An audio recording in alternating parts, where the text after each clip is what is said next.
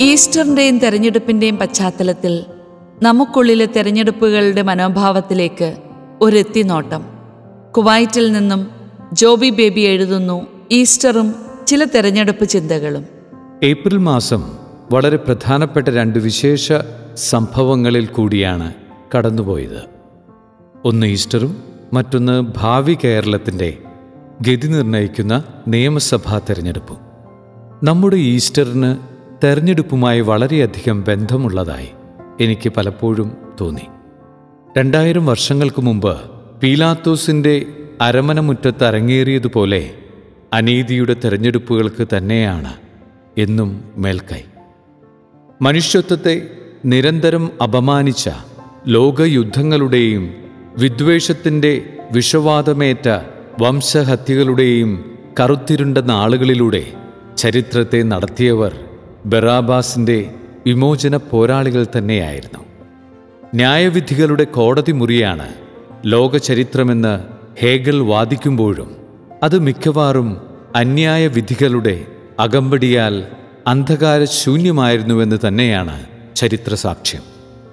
Roman പ്രത്തോറിയത്തിന്റെ പൂമുഖത്ത് governor Pontius പീലാത്തോസിന്റെ ഇരുവശങ്ങളിലായി അവർ നിന്നു. യേശുക്രിസ്തുവും ബറാബാസും. അരമനയ്ക്കകത്തും പുറത്തുമായി തിങ്ങിനിന്ന ജനസഞ്ചയത്തോട് ചരിത്രത്തെ രണ്ടായി പിളർത്തിയ ചോദ്യമുയർന്നു. ഇവരിൽ ആര് വേണം?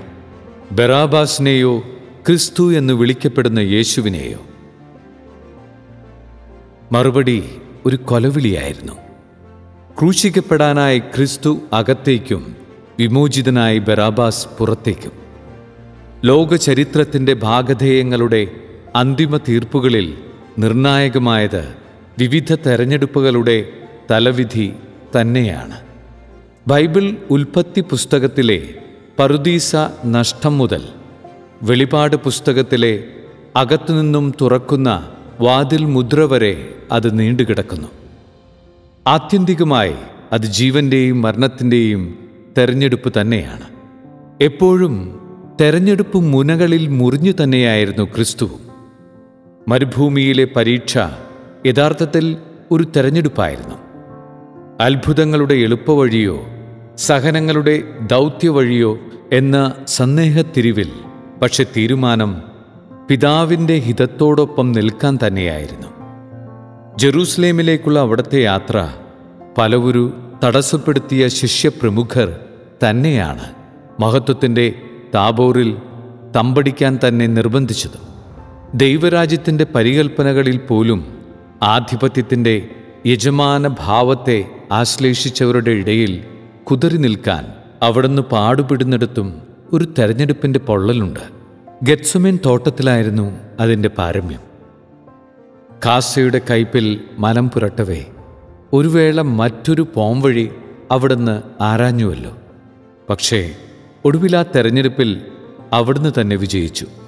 കുരിശെടുത്ത് ദൗത്യം പൂർത്തീകരിച്ചു. തെരഞ്ഞെടുക്കാനുള്ള നമ്മുടെ സ്വാതന്ത്ര്യത്തിന്റെ ആദ്യത്തെ അധികാരപ്പെടുത്തൽ പരമസൃഷ്ടാവായ ദൈവത്തിന്റെതാണ്. നന്മതിന്മകളുടെ അറിവിന്റെ വൃക്ഷത്തണലിൽ അവനെ കുടിയിരുത്തിയവനാണ് അവിടുന്ന്. അവരന്റെ സാന്നിധ്യം തന്റെ സ്വാതന്ത്ര്യത്തെ അപഹരിക്കുന്നില്ലെന്ന തിരിച്ചറിവ് സമ്മാനിക്കുന്ന ജീവന്റെ വൃക്ഷത്തണലും അവന്റെ അവകാശം തന്നെയാണ്. നമ്മുടെ തെരഞ്ഞെടുപ്പുകളിൽ വിവേക ചിന്തയിലൂടെ വെളിച്ചമുണ്ടാകട്ടെ. ജാതിമത ഭേദമന്യേ സഹജീവികളുടെ സഹവാസത്തെ വിലമതിക്കുന്നതാകട്ടെ. സമന്വയത്തിന്റെ സത്യത്താൽ വിമോചിതമാകട്ടെ. കല്ലറ ഭേദിച്ചുയർത്തവന്റെ ചിരസാന്നിധ്യത്താൽ സന്തോഷഭരിതമാകട്ടെ.